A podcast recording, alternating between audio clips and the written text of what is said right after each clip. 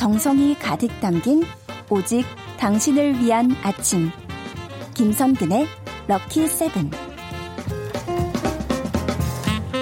아무리 피곤해도 이 시간만 되면 눈이 번쩍, 머리가 반짝, 반주원에 들리는 역사, 말 한마디 놓치고 싶지 않은 분입니다. 한국사 강사 반주원 선생님 어서 오세요. 네, 안녕하세요. 네, 선생님 말씀 놓치지 않을 거예요. 아우, 번쩍반짝. 예, 네, 감사합니다. 번쩍반짝 반짝반짝 빛나는 우리 반쌤과 함께 하는데 오늘 네. 수업 주제는 뭘까요? 자, 제가 지금부터 어떤 것들을 나열할 건데요. 예. 이것들이 갖는 공통점이 있습니다. 네. 자, 제가 역사에 대한 얘기를 하려고 한다라는 걸 힌트로 먼저 깔고요. 알겠습니다. 훈민정음 해례본. 네. 조선왕조실록 직지심체 요절 학원. 승정원 일기, 고려대 장경, 조선의궤, 동의보감, 거기다가 5.18 광주 민주화 운동의 기록물, 일성농 난중일기 새마을운동 기록의 KBS 특별 생방송 이산 가족을 아, 찾습니다. 아이고. 기록물까지. 네. 공통점은 뭘까요? 마지막에 KBS 네. 얘기 나와서 그나마 알아차렸네요. 네. 그 유네스코 기록 유산이잖아요. 맞습니다. 네. 아, 역시 역시 우리 뿌들 예, 예, 예. 너무 우수해요. 네, 아니 우리 회사 거라 마지막에 그 한창 나왔거든요 회사 네. 안에서. 바로 맞습니다. 말씀하신 말씀하신 그대로인데요. 유네스코가 지정한 세계 기록 유산 음. 제가 나열을 해드렸는데 네. 이거 외에도 실은 더 많아요.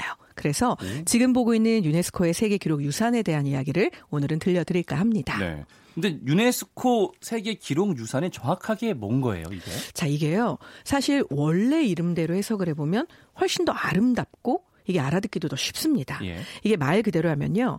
메모리예요. 그런데 the world예요. 그러니까 이 세계가 가지고 있는 기억의 단편들을 한번 모아보자. 뭐 네. 뭐 이런 얘기인 거죠. 그래서 쉽게 얘기하자면 기록유산의 보존에 대한 위협 그리고 이에 대한 인식이 증대되면서 세계 각국의 기록유산에 대한 접근성을 향상하기 위한 목적으로 시작이 됐습니다. 어. 더 쉽게 얘기를 하면 그러니까 인류에게 반드시 꼭 이거는 미래의 후손한테 전달해줘야만 돼라고 생각되어지는 기록물들이 있는 거죠. 이것들을 모아서 유산으로 지정을 하게 되면 우리가 좀 더 관심을 가지고 그것들을 관찰하고 보호할 수 있잖아요. 음, 그렇죠. 그래서 지정을 하게 됐는데 요거는 아마 모르셨을 거예요. 뭘까요? 뭐, 뭐또 있어요? 이게 기록 유산이라고 하니까 예. 대부분 다 책을 생각하시더라고요. 기록물이니까요. 그렇죠. 네. 그런데 실제로 기록 유산의 종류는요. 필사본, 도서, 신문, 포스터, 심지어 이런 기록이 담긴 자료, 플라스틱, 파피루스, 양피지, 야자 이파리, 나무 껍질, 섬유, 돌 이런 네. 것뿐만 아니라 프린트 있죠? 네. 그림, 지도 이것도 다 포함이 되고요.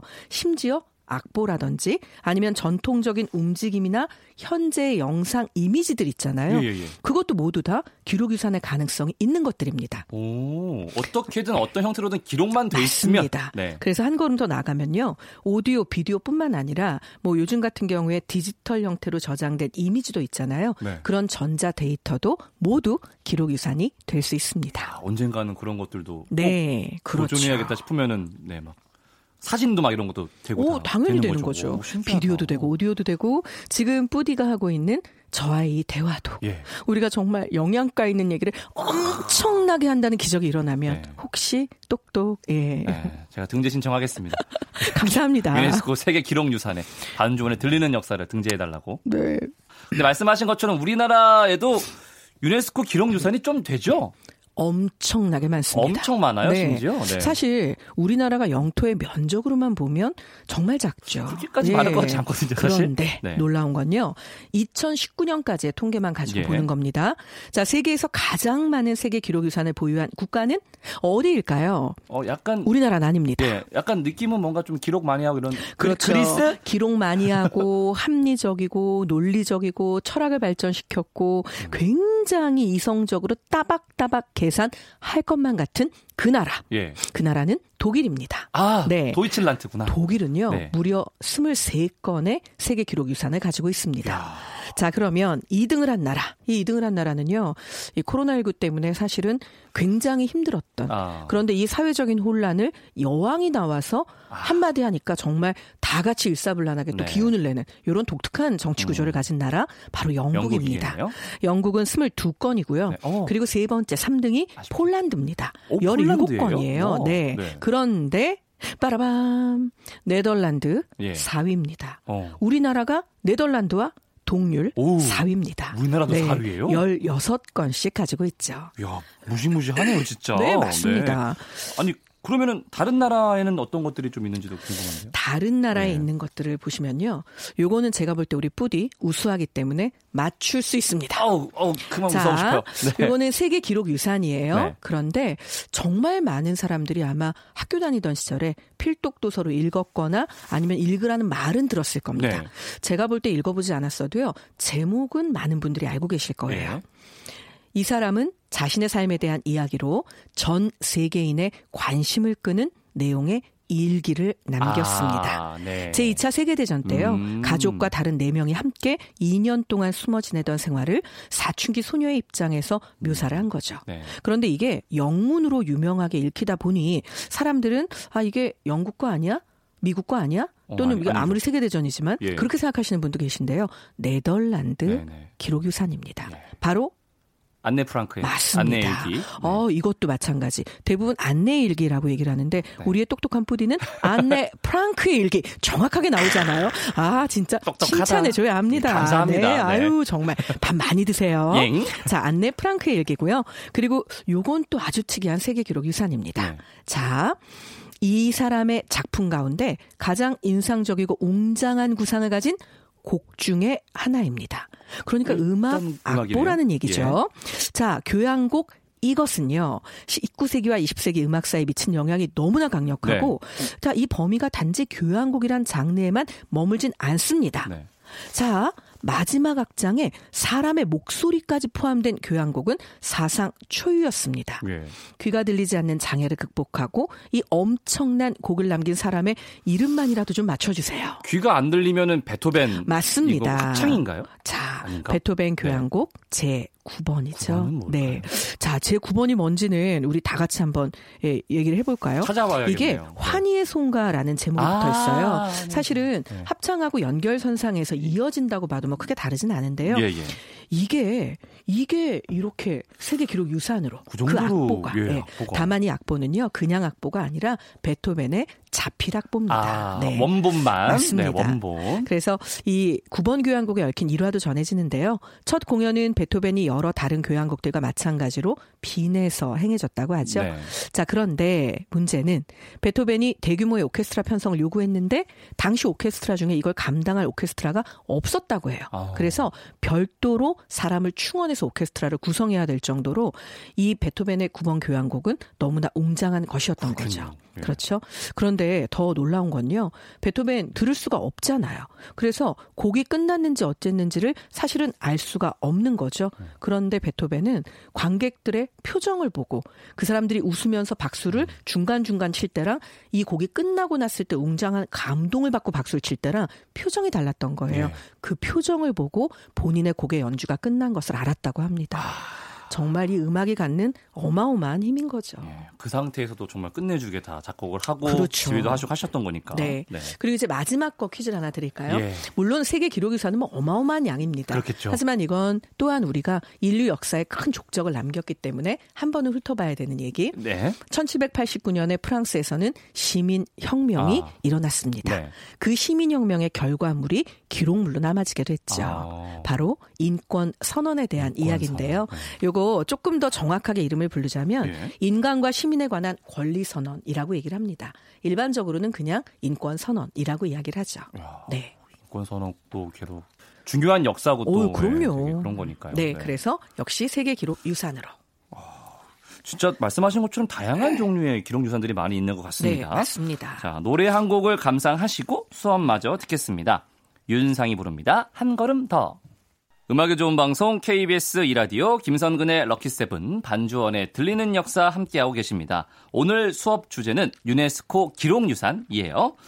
뭐 기록유산 얘기를 하고 있는데 가장 먼저 떠오르는 기록유산은 아무래도 책이고 그 중에서도 네. 뭐 세계적인 종교의 경전 같은 경우에는 있지 않을까요? 성경, 뭐 코란, 불경 이런 건 당연히 기록 유산이겠죠. 그럴 것 같으시죠. 당연한 자, 거 아닙니까? 이 정도. 그런데 네. 기록 유산에는 원칙이 하나 있습니다. 네. 자, 기록 유산은요, 기록물의 내용보다는 그 기록물 자체에 초점을 두는 겁니다. 어. 그래서 아무리 훌륭한 내용을 가득 기록을 하고 있어도요. 그게 당대에 쓰여진 것이 아니라 나중에 다시 쓰여졌다면 그래서 나중에 다시 쓰여진 상태로 전해 내려오는 아하. 거라면 이 경우에는 세계 기록 유산으로 등재가 될 수는 없습니다. 아. 그래서 성경, 코란, 뭐 또는 뭐 사기, 그다음에 예. 이제 우리가 알고 있는 불교 경전 이런 것들은 사실은 이거 자체가 기록 유산 목록에는 없는데요. 다만 이런 것들 자체가 등재되는 건 아니더라도 문학적 가치가 높다고 평가되는 그런 판본들 있죠. 네네. 이건 나중에 쓴 거 맞습니다. 이렇게 예. 밝힌 것들 그런 판본들 중에는 등재가 되어 있는 것들도 있습니다. 음. 예를 들면 당장 우리나라의 8만 대장경도 불교 경전이잖아요. 아, 그런데 그렇네요. 세계 예. 기록 유산으로 등재가 돼 있죠. 아, 그래서 그런 느낌으로? 경우는 맞습니다. 그 시대 사람들이 이렇게 해서 그 경전의 내용을 토대로 판본을 만든 거예요.라고 네. 하는 경우는 그 가치가 인정이 되면 또한 기록 유산이 될 수 있습니다. 아, 그런 기준이 있군요. 네. 네. 저희도 당대에 빨리 신청을 해야겠습니다. 지금 그 수밖에 없어요. 네. 네. 자, 그렇다면 우리나라 최초의 기록 유산은 뭐예요? 아, 우리나라 최초의 기록 유산. 요걸 또 눈으로 보신 분들이 엄청 많을 겁니다. 어떻게 봤어요? 직접 볼 수는 없고요. 아, 직접 아, 이게 그거래. 이렇게는 볼 수 있죠. 예. 왜냐하면 광화문에 가면 시청 앞 사거리에 네. 우리의 세종대왕님께서 눈, 이것을 들고 계시거든요. 눈빛이 반짝이는 걸 보니까 네. 세종대왕 얘기일 것 같았어요. 네, 맞습니다. 네. 자, 그렇다면 우리나라 최초의 세계 기록 유산 세종대왕님께서 들고 계신 예. 이것. 이것은 무엇일까요?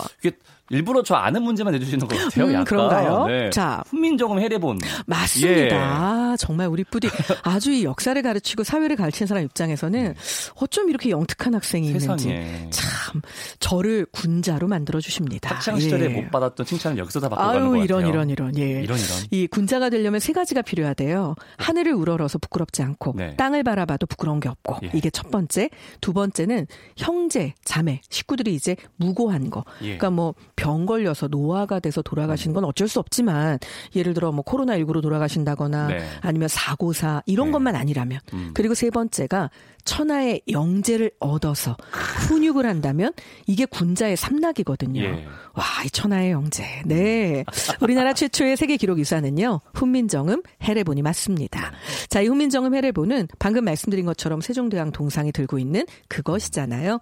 글자를 만든 원리에 대한 해설을 담고 있고요. 네. 실제로 그 세종대왕 동상이 들고 있는 해례본을 보면 첫 장을 펴고 있는 건 아닙니다. 네. 중간을 펼치고 있죠. 그렇죠. 여러분 생각에는 그냥 뭐 책 모양만 만들어 놓고 음. 대충 가운데 폈겠지 아닙니다. 가운데를 펴야지 안 떨어지니까. 어, 그렇게 생각하셨죠. 네. 실제로 펼쳐져 있는 페이지도 정확히 거기 조각이 되어 있는데요. 아, 네, 해례본 중에서도 용자례 편을 펼쳐서 들고 아, 있습니다. 볼 수는 없으니까 저희가 그거를 위해서는. 그렇죠. 네. 근데 사실 이 해례본은 또 많은 사연을 담고 있잖아요. 네, 그렇죠. 이게 일제강 점기 때 사람들이 살기 너무 어려워집니다.